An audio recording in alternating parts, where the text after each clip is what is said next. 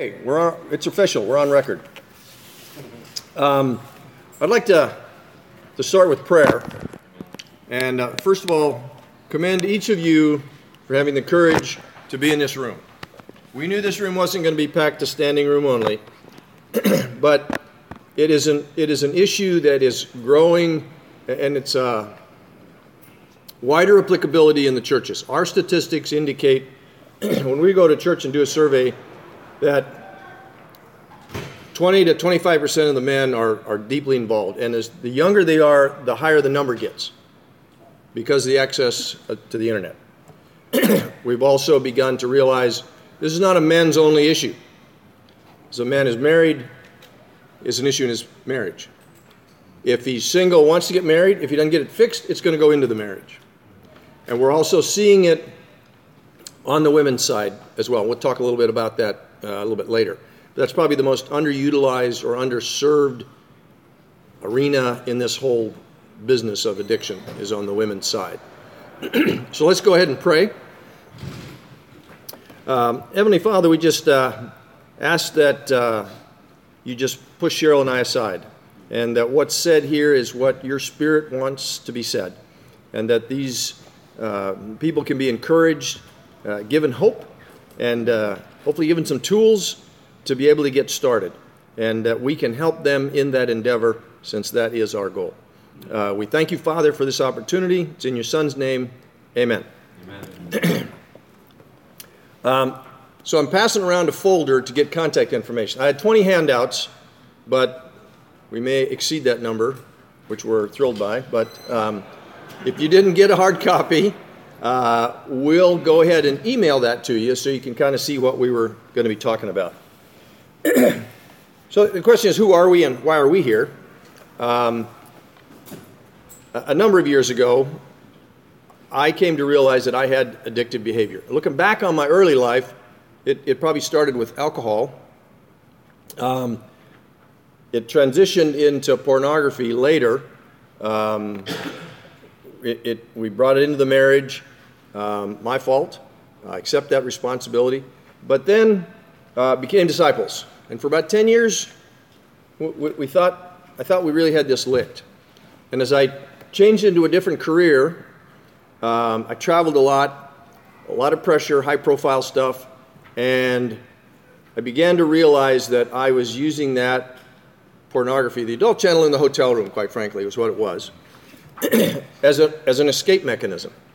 And then I began to be successful and I used it as a reward system. At that point, I realized that I was, was completely out of control and I needed to get some help. I kept that from my wife. She has opinions on that that she'll share. Um, but I think a lot of the question is how do I get started? So, what we did a long time ago, probably 12 years ago, is we we kind of modeled ourselves after the AA program. Um, but the AA program has no spiritual context in it whatsoever, which is a real downside. But we found Dave Widener's material out of the Chicago Church of Christ, and that gave us some spiritual context. And we began to work. It took us 10 years. I've been, uh, I've been uh, successful for about six now. It's seven. I lose track. Um, but, you know, to start, there's not a requirement that you be successful. If that's the case, we'd never have a group. Nobody would ever get started because you got to figure this out in order to be successful. I'd like my wife to share just a couple thoughts on how we got started and, and our development. Hi. Um, as Neil said, he didn't tell me what he was doing. I thought he was going to the group because he had struggled with it earlier and he was helping others.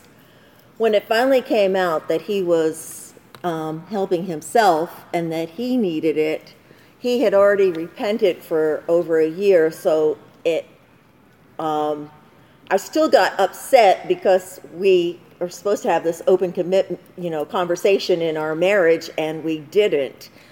Um, I struggle with carbs. I struggle with with food addiction. So I uh, I didn't hold that sin against him. Some women are just totally um, hurt by this and crushed. I wasn't crushed by it. I understood the struggle in a way, but I was very hurt by the fact that he didn't communicate with me and that we did not have an ability to um, to talk about this. And we learned a lot in uh, the last couple of years on, on that dynamic. In fact, we try to have a quarterly couples get together where the, the guys in the group who are married, Cheryl has a wives group that she works, she'll talk about that in a minute, uh, but we get together as couples so that that wife sees other couples and knows that she's not alone in this struggle. Because I think that's one of the real fallacies that everybody thinks is I'm the only one with this problem and, and I, you know, I'm helpless. In some sense, you are helpless, but you're not alone. Um, a couple of things I want to talk about this, uh, this afternoon is what are the small group goals? I think that's, that's very important to understand that up front. In fact, your top priority is not recovery, because if that's your, your priority, you're going to fail. I'm just being honest with you, with the experience. The real goal is to restore discipleship and your relationship with God. Because God is supposed to be that emotional resource, and we turned all these other things instead of to God. So we, we get it all screwed up, and we can't figure out how to get out of that. So that's the number one goal. number two is to establish emotional control and self discipline. The mere fact that you get to the meeting is a decision in self discipline. Um, you know, the, these are all scripturally, and there's a ton of scriptures here. One of the things that I want to make sure everybody understands is that this has to be spiritually based. It's not Neil and Cheryl's grander plan for your self improvement. That's just not going to get anybody anything. But this restore discipleship and restore relationship with God, in, in Malachi 3 7, God says, Return to me, and I will return to you. That's what we're after the relationship with God. Emotional self control and self discipline. 2 Corinthians 10:5 says, "We take captive every thought and make it obedient to Christ." But quite frankly, an addict is uh, subject to the controls of his emotions. That's what causes the addiction. You're looking for a solution, you're looking for an escape, you're looking for a reward, you're looking for something emotionally, and you substitute these other things for your, for your relationship with God. God is intended to be the emotional resource. Return to me, and I'll return to you. And I think, lastly, uh, replace the selfish nature of an addict with an other's focus. And that comes from James 5:16. Confess to each other and pray for one another that you might be healed. The selfishness of an addict's emotions makes every decision about him or her and what they want. And in a group dynamic, he began to see the guys kind of begin to focus on each other. And they realize that they're not alone in this struggle. And getting them to focus on somebody else other than themselves really helps them learn how to see the need in someone else and begin to work on that. And I'll, I'll show you how that works in the, in the, in the meeting. No. and I think there's, there's three things I want to emphasize. I'm trying to leave some time for Q&A because I know that's, that's got to be there. So we're trying to rush through this a bit. Uh, we kind of sat down and said, well, what, what is the, the facilitator, the leader, the mentor, what does that person need to possess in order to hang in there, quite frankly? Because this is not a subject that everybody rushes to. Um, obviously. Obviously. This is not a subject where success is automatic. This is not an area where, yep, you just show up in the group and you're fixed. It takes a lot of hard work, determination, lots of other things. So the facilitator has to understand that going in. and I think there's three things that I focus on that are really necessary. The first of those is a passion. You have got to want to do this or you won't last. You can't because it is so emotionally demanding. Because you're trying to help everybody else who is struggling to be successful. So it, it it's automatically becomes a negative environment if you let it be that way. So this passion, you know, I kind of compare that to Jesus in the temple in Matthew 21 13. He's very upset over the way the temple is being utilized. He goes in there and he starts turning over tables and, you know, wrecking havoc. But at the same time, he's quoting Isaiah and Jeremiah in that quotation, where he says, My house is intended to be a house of prayer, and you have made it a den of robbers. First of that comes from Isaiah, the second half comes from Jeremiah. So he combines two scriptures, two different prophets, puts them together in the midst of his anger, and that's what he lays on the people. So the ability to stay spiritually focused and have a passion for this is really, really important. Compassion, we see that second nature in Jesus. And everybody in the group is going to be hurting. And if you don't have a compassion to recognize and help with that, you're not going to you're not going to survive. And so you need help with that. We, none of us are born naturally with all three of these character traits eh, eh, eh, in our, as primary in, in our beings. We need to work on them. But in Matthew 14 14, he had just heard of John the Baptist's death. And he's actually trying to get off and, to a quiet place. And the, crew, the crowds, the people heard, and the crowds show up. And here he is trying to console or deal with the emotion of losing John the Baptist. And he's surrounded by all these people with all these problems. But the Bible says that he saw the crowd and he had compassion on them. He turned to the needs of the people rather than his own. And I think that's a key item. You're going to you're going to have to be focused on those people in this group in order to help them. And you've got to be careful not to get too self focused. On this hurts, this is painful, this is awful, this is. and it's one of the things that we have had to try to deal with as we teach this is this is not a positive subject. It's hard to make it a positive subject. So, where does the positivity come from? You got to be careful that you don't fall into that negativity. And in Luke 7 11 through 15, he, he was traveling. He sees this funeral. He sees his mom, and, and her only son has passed away. And, and his, the Bible says his heart went out to her. And he was able to stop what he was doing and help her with her emotional needs. And we've got to kind of keep that in mind. I think so. You've got, you've got passion, you've got compassion, and the last is patience. Because the reason we need recovery group because people don't recover on their own, generally. And recovery is hard.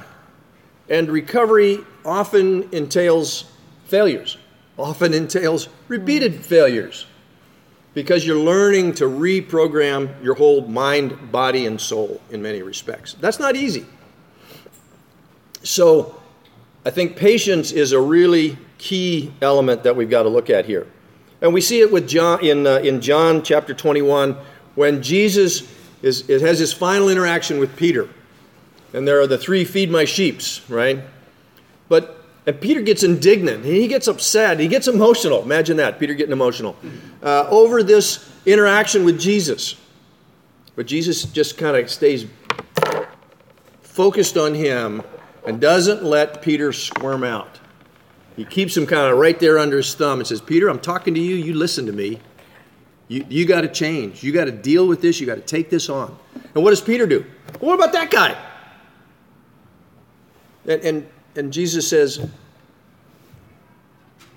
What's it to you if I want him to live till I come back? And, and you see this ability of Jesus to, to deflect all the distractions and stay focused on the issue. And you'll see this in addictive personalities. They are by nature selfish, and they are by nature untruthful. Mm-hmm. Partial truths, a little bit of truth, no truth, flat out lies. That's their nature that they've developed to hide the addiction. Okay? That's not an easy a scenario to work with. So you see the need to really be patient because you're going to be faced with a lot of failure, um, a lot of discussion. Okay, um, a couple of the benefits of the small group that we want to talk about. Um, I think the first benefit that you want to see is accountability and spiritual relationships. And, and the guys come in, they're totally selfish, and, and you want to begin to change that mold. And we'll talk about the meeting process, which kind of helps deal with that. Discipline begins when the guy decides to go to the meeting, or, or the gal, depending on what the, the scenario is. That's the beginning of the discipline required to make changes. The practice of being open, and I'll, I will talk about the meeting dynamic and, and how that helps practice that. And you learn to recognize emotions. And I got to tell you, this is a mystery for men. we have what I didn't bring it. It's called the wheel of feel. And basically it's it's a, it's emotions on this wheel. And we'll have a 10 guy meeting. well, that's the first guy what his major emotion for the week was and he gets this we do the same thing every week. And he gets this kind of shocked look on his face and go, "Emotion? Oh, goodness." and and and if it if he can't figure it out, you give him the wheel. Pick one. You know, just what's what do you recognize? The other thing that happens is you get to guy number ten, he has the same reaction, and he's had ten minutes to think about it. It's like emotion. What what's that? And so it, there's this training of having to recognize and deal with emotions because guys have been taught culturally, family wise, everything else to just, you know, you're the stoic, you're the big, tough, strong guy, and you don't deal with emotions. And by nature, by doing that, we, we don't even recognize them. And since we can't deal with them, we go to other forms of escapism or, or, or processing to deal with that emotion. So that's, that gets pretty wild sometimes. Mm-hmm. All right. Um, I'll talk a minute about the meeting format because I think that's how do I do this is, is often the question. Our meeting goes for about an hour and 15 minutes or so. We always open with prayer. Remember, we're supposed to be spiritually focused here. Um, we have a, a 10 minute check in time frame. And there's eight questions that we kind of ask or, or go over during the check in. and that is how many quiet times have you had? So you had seven days since the last meeting. How many quiet times have you had? Uh, that's not an easy question sometimes. You got to get him to fess up to a number. If it's two, it's two. If it's seven, it's seven. Okay? Just get through it. How many check ins have you done? Now, a check in is when you have felt tempted and you called somebody and said, Oh man, I'm really wrestling with this. I need some help. What do I do? Like, leave your computer, put your phone down, you know, whatever those things are.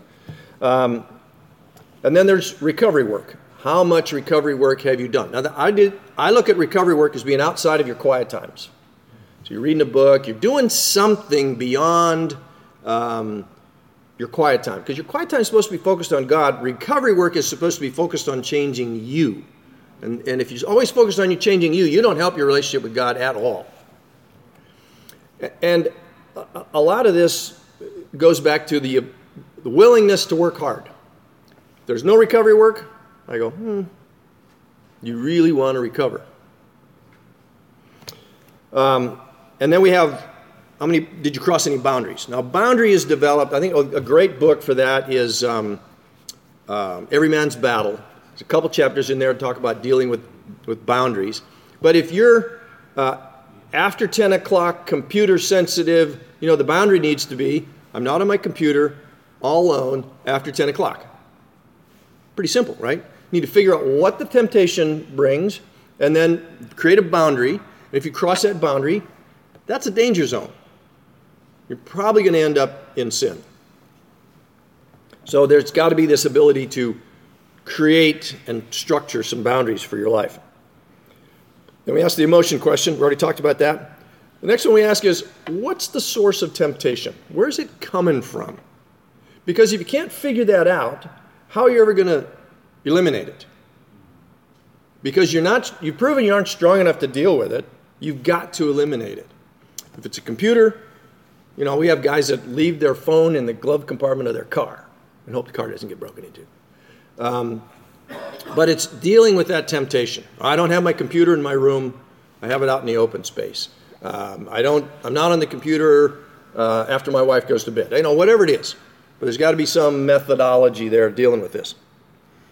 And then this is where this is something I've added that didn't come from anybody else, but I felt this negativity in this effort. I'm going, man, this is just I, I can't I can't deal with this. So I said, everybody's got to have a victory. And, and that really is an encouraging note because guys begin to understand they still have value even though they're struggling with this problem. And then, whatever their last date is where they self indulge. And I, I guess by text it would be, What's your purity date? But we have a gamer in our group. So, what's his last game day? That he basically got on the internet or his, his game system and he completely lost track of time. He, he, he was gone. We have a guy that, that actually lost a job. He, he was just so into this gaming stuff that he couldn't live a normal life. Now he's doing great. He's got a wife, got a couple kids, got a great job. Uh, he's doing great. But as a gamer, he was a total loser. Did I dare say that? Um, so we take a different look at a different view of addiction. This started as a purity effort, but we've come to realize that the, the guy that has 12 beers in order to go to sleep at night has the same problem. The guy that uses Oxycontin or whatever that uh, opioid is, he's got the same problem as the guy that does the pornography. He just used a different medium.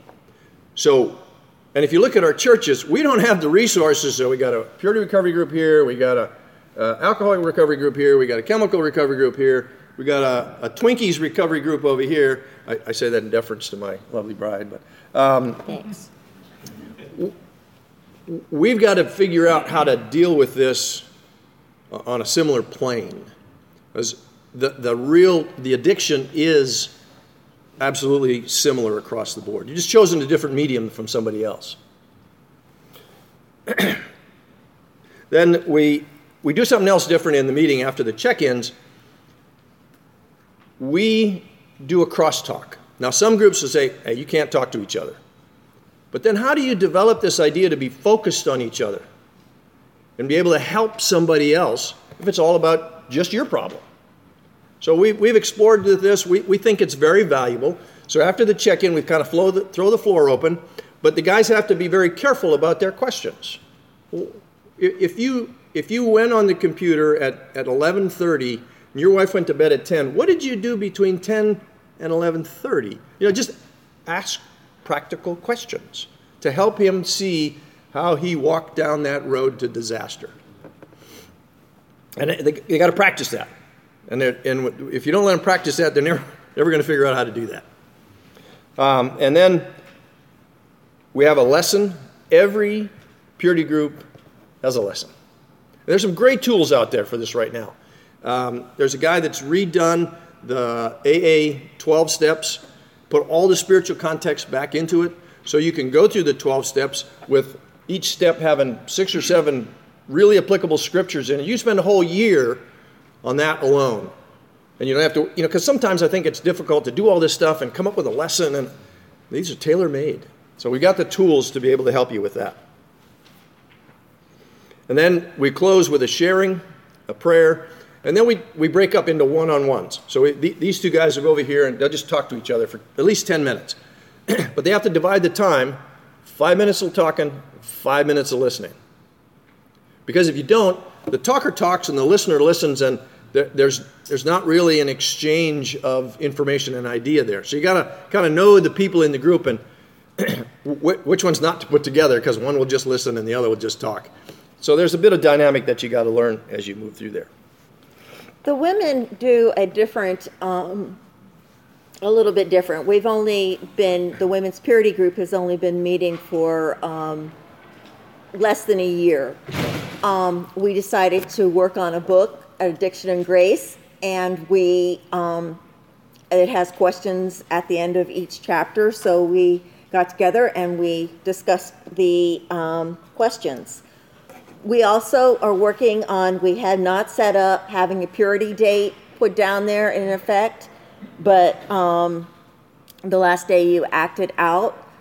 We're starting a new book and we will be implementing these um, procedures. Um, number of quiet times, what was your main emotion, and then having confession and openness time. We also um, encourage a level of commitment, as Neil was saying, that to show up requires discipline.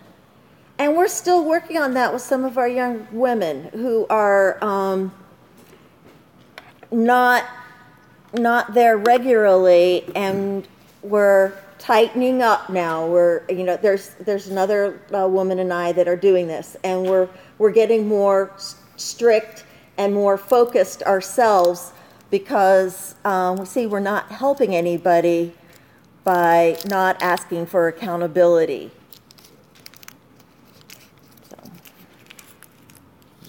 Um, I think, um, you know, the, as Cheryl said, on the women's side, we've had a wives support group for uh, quite a bit longer, for a couple of years. So we got a lot more experience there.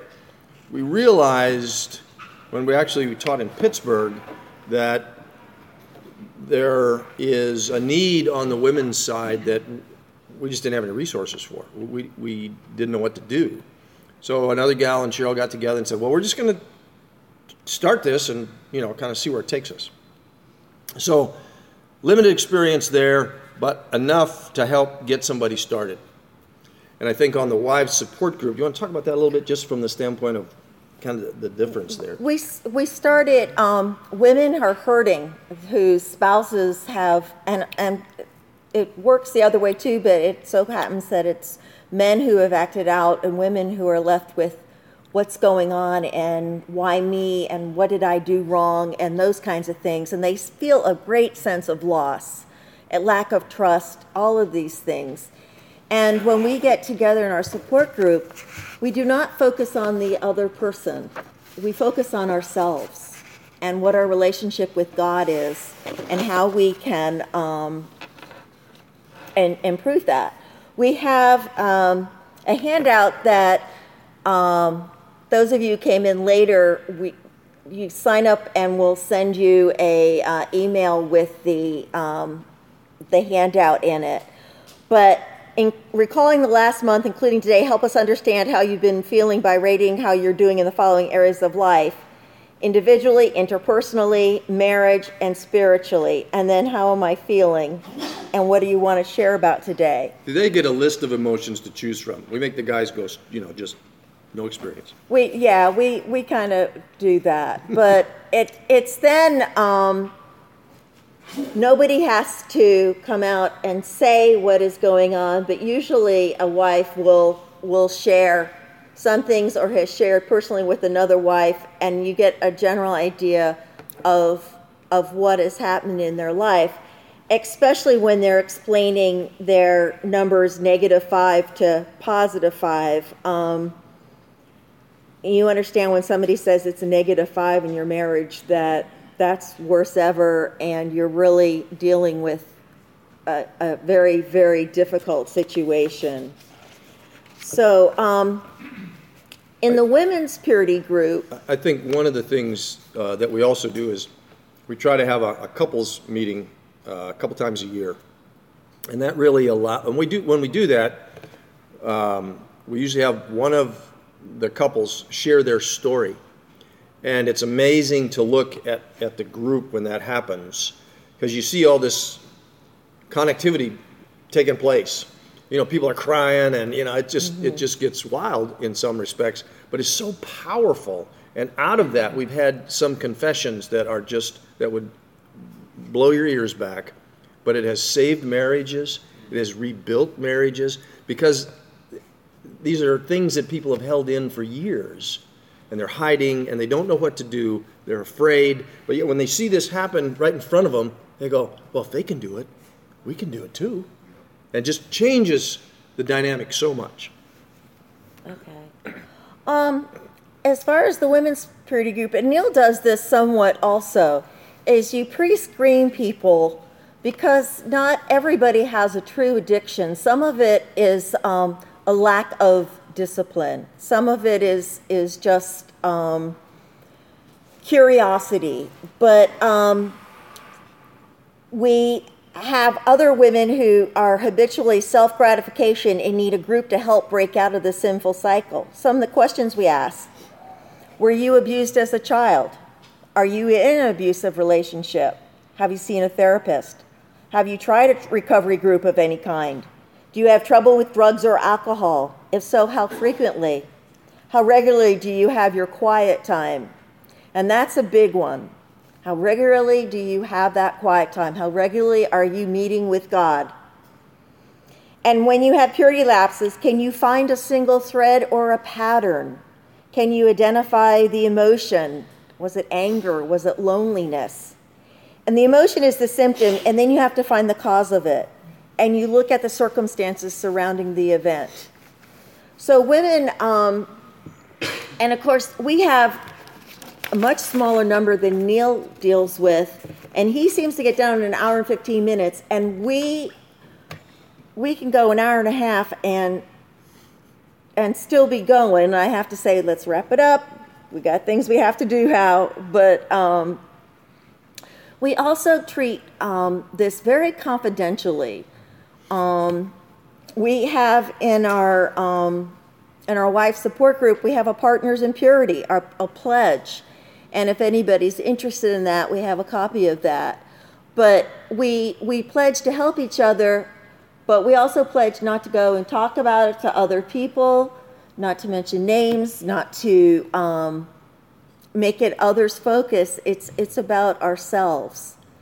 Um, we, we tell people that we have this group, but we don't go and advertise it we um, tell the Bible Talk leaders to have people come and talk to us again so we can pre screen so you don't have somebody just showing up and um, kind of doing their own thing. We kind of introduce them into the group before beforehand. You know, I think I, I want to go back on this secrecy versus confidentiality. In our teachings around the ACR, we've come across several instances where um, secrecy has become the, the, the, uh, the, the, the, paramount issue. Um, to the point where in one church, I'd asked a deacon about his purity group, which I knew existed, and he said, You know what? I don't know if they're still functioning or not. And I thought, Wait a minute. You know, you're supposed to be shepherding the flock here a little bit, and you don't even know whether or not they exist. Had another group where a fairly large church, but they had two groups, and they were so secretive, they didn't know each other existed. How, how's that helping the people in the church if nobody knows the group exists? That doesn't make any sense.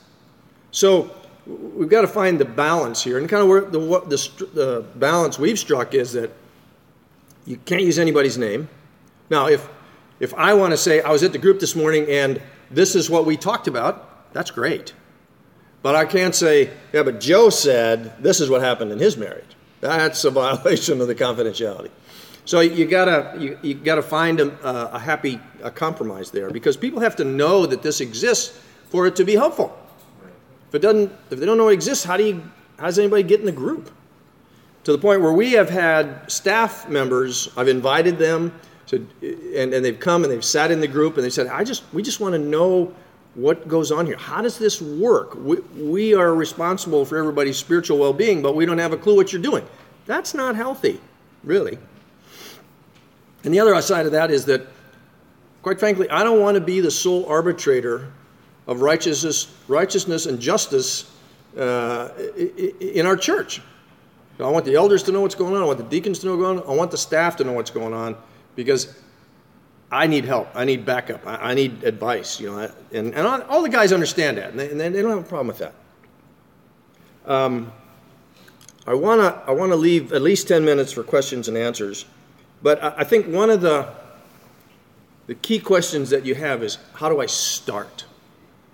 The way we started 12 years ago or whatever it was, friend of mine and I agreed that we had this problem and we had to figure out how to fix it. So he had some AA background. We went on the internet. We found, and our group started with two people. That was it. And we met together and we talked with each other and we made a, and we experimented with times. That's another thing that was interesting. Um, we did Tuesday nights, we did Thursday nights, we did, you know, and, and finally we said, wait a minute, we're never going to find a time that's convenient for everybody. And quite frankly, I'm the one that does most of the work.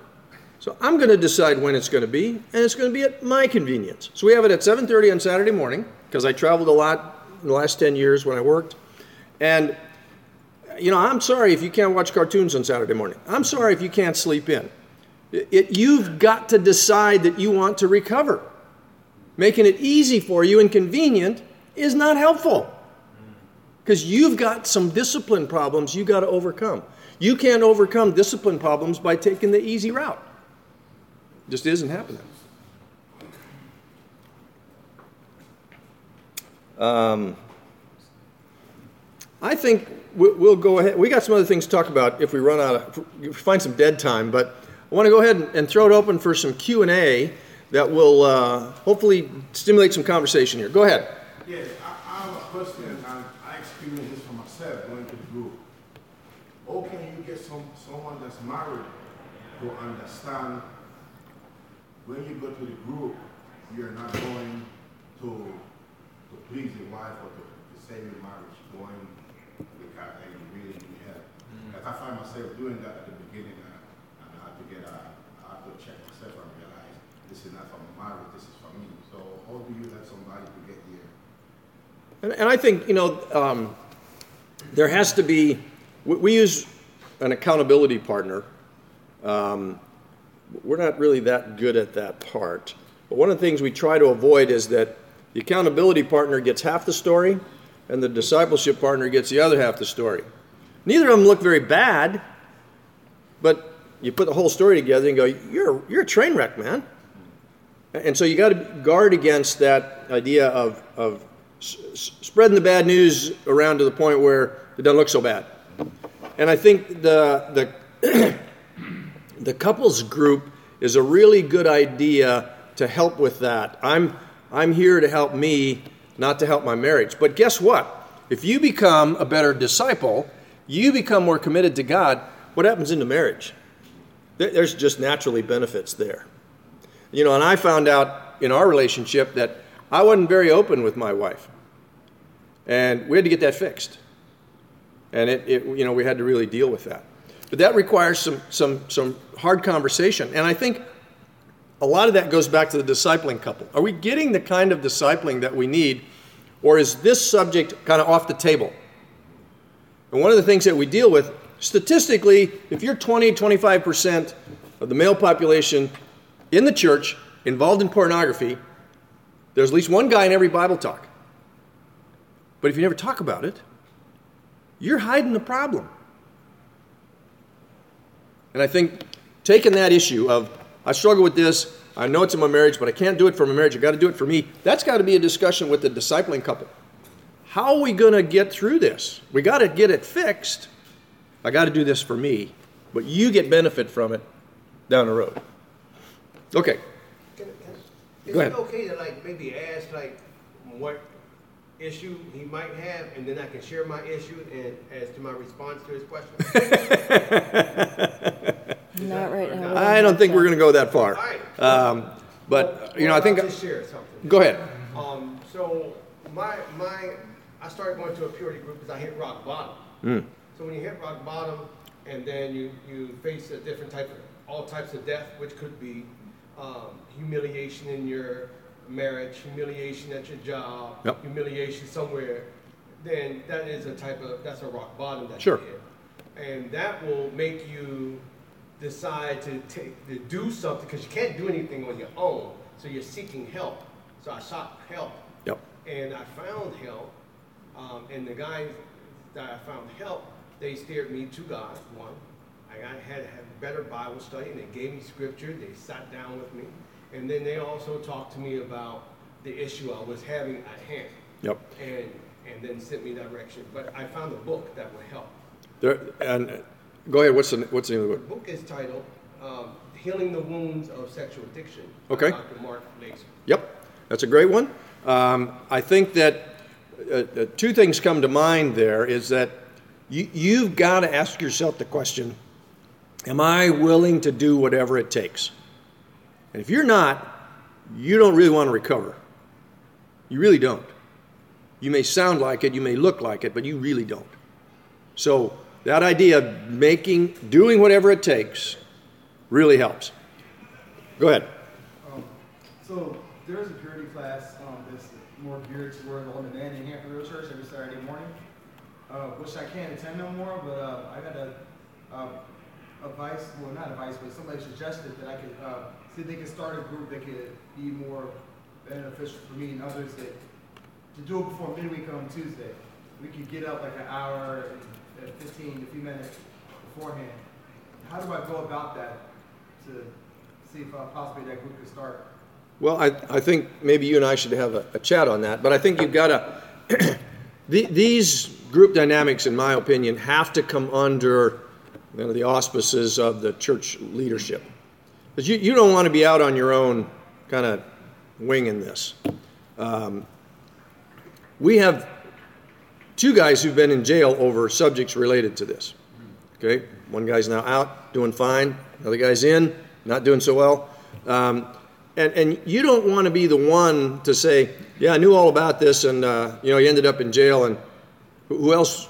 Who else was involved? Well, nobody. It was just me. that, that's not a good situation to be in.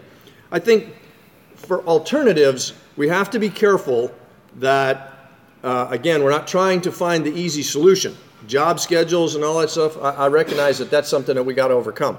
Resources of, of uh, you know, how many groups we're going to have and when they're going to be and when they're going to meet, that, that's something we've got to be, be careful of so that the group has the right qualities to really help with recovery. I mean, two guys meeting over there, they tried that for 10 years and didn't work. What, what's going to change? So something's got to change there, and we got to figure that out. Uh, the lady, yes. Hi, uh, so this is just something I was curious about. It seems that men pursuing purity as disciples uh, undergo more intense persecution by worldly men, like are made fun of, and I wonder if it's uh, there's like a double standard for women. Like as a, a sister pursuing purity, I have not experienced the same persecution at that level, like from other women. However, it seems like it can be uh, not saying like I'm 100% perfect, but when I do like really fight for my period, it can be a very powerful witness to other um, disciple, other people. And I was wondering um, why that is. I guess that's a really like broad question. Like what, like sisters, what women can do to help our brothers who are really trying to take a stand for their purity, but are experiencing much more intense persecution than a woman pursuing purity. I would say there's a huge cultural influence there. Uh, I think we're seeing a bit of a shift right now with the, in the last year of, of, of women going back and saying, yeah, well, this happened at this point in time, and I didn't say anything because, you know, th- nothing would happen. and I think culturally, men are taught, well, you, you need to be a conqueror. You know, you need to, you need to, you know, you need to, to win the woman no matter what it takes. And that's wrong. Uh, but, but we're just now realizing some of the consequences of that. Okay? Um, you know, uh, if you look at, at President Kennedy and you look at President Trump, they did the same things. But the entire Secret Service was trying to make sure that Marilyn Monroe got together with President Kennedy and nobody knew about it. Why? What's the difference between that and, and Trump's liaison with a with a a porn star? Nothing. Okay, but that's how much time has changed our cultural perspective in the last 20 years. So now it's it's not as acceptable as it was, and I think we're just now starting to discover what the truth is uh, in the reality on the women's side. So there's a lot of this is culturally driven, and, and we're just now beginning to explore a lot of that. Do you have a I, I was just thinking that as a woman disciple um, with the brothers, expressing gratefulness for them being too will, willing to explore purity, eh, willing to, to do whatever it takes. Um, encouraging your, your church to talk about it. Um, the women being modest so they're not um, enticing their brothers in, in many ways they don't even understand sometimes. And the men being willing to say, I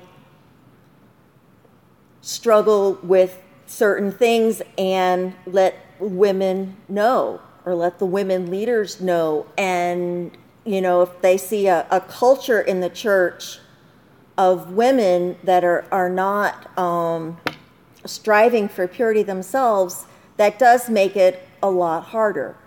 So I think encouraging somebody by striving for that purity yourself and commending them for doing the same can go a long way. You know, every one of these battles has to start somewhere. And maybe that's you. I remember one of the most interesting comments that we got back when we first started this. We went to Richmond. it's only an hour and a half away. So, you know, if we had to escape, we could. We could come home and hide. Um, it's different when you go to Akron, which is 10 hours away. You know, you, you can't escape. But the most amazing response was from the women. And the women would come up and say, Good, now we can talk about this. As if somehow previously there had been this uh, prohibition on having this discussion on purity. And it was just amazing to me, but it was actually, that was the truth. Okay, more questions. More questions. Whoa, the gentleman in the red sweatshirt. Um, so I've been involved in probably three purity groups, like Where are you from? Montgomery County. Okay. Thought you looked familiar. Um, probably three purity groups that have started, lasted for a little while, flamed out. Um, I was there due to my own sin and, and trying to overcome my own purity issues. Um, my question though has, is related to the fact that they were all men. It was completely uh, devoid of any influence from our wives. And in fact, Mm. married men that I confess to, whom have said, oh yeah, me too. Um, you couldn't even get them to come. Right. Right? Right. So, um, and I worry about the, di- what's the dynamic of, okay, now, if I start, because I'm thinking, I'm in the process of starting this computer. Um, if I start this, what's the dynamic of kind of dragging my wife into this whole situation, uh, where she, this, is not really her particular. But it is, and I think that's one of the fallacies that we believe is that th- this is just a guy problem in a marriage. It's not, because it, i i if this is the struggle, it, it distracts you emotionally, it distracts you spiritually. I mean, there's so much going on there that we don't understand. Quite frankly, we, you know, we're still exploring all this. But having that couples meeting really helped uh, the couples begin to heal and to talk and to encourage. And the wife says, You're going Saturday morning. I don't care what. That's okay. They're, they're married. They have to make that decision together. Yes, sir. Is there a difference between the wife support group and uh, wives counseling sisters who might be struggling with their own purity issues? Yes. Yes. Yes. They're, they're, they're separate. Yep. Go ahead. So how is recovery work structured, defined, evaluated? That's kind of self defined. Some guys have found that journaling really helps. Um, it can be reading a, a book, some kind of effort outside of your quiet time where you're working on your character, your personality, your, your uh, ability to recognize and deal with emotion. We've Does got it one more. perhaps involve writing a personal history? Absolutely. That would be that would be a um, oh I forget the term we use for that, uh, but there, there there's yeah you know here's my my journal and here's my uh, daily diary. So those are two kind of separate items. One more question. I, I know you've been asked. You've been just dying to ask a question all day. Um, I know that, um, like, uh, um, I've been in a lot of men's purity groups. I'm in, Montgomery County. And the groups, um, there's a lot of times, uh, I think the first time, you know, it started as an emotional response to like the was coming in. And, you know, everybody got all worked up, but not a lot of people fall. Um, You know, second and third time, I think we got a little bit too legalistic. There's some anonymity issues that got rose up. And knowing that, you know, it is very small, we tried to get it out, but there was a level of reluctance because we're, you know. I'm gonna, I'm gonna, I'm gonna just, that's a second Montgomery County item in the multiple small groups. I, I think you guys need to get together with Phil Booker and the rest of the staff and say, okay, we need to do this. What do we do? Do we, do we have your support? You know, and it's gotta be a wider application. So I think Montgomery County struggles with that consistency issue, we gotta figure that one out. I know you've been, we're violating our time period, but go ahead, quick. Um, you were talking a lot about uh, your focus is on the emotional impact and the spiritual impact. Uh, what are your opinions or your philosophies on the physical effects of addiction on the person and like the habitual effects of like breaking habits? Okay, I think this whole spe- this whole thing is a spectrum. You know, Cheryl mentioned lack of discipline.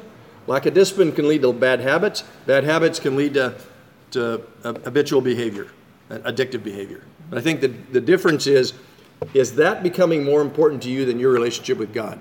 If it is, that's addictive and that's an idolatry.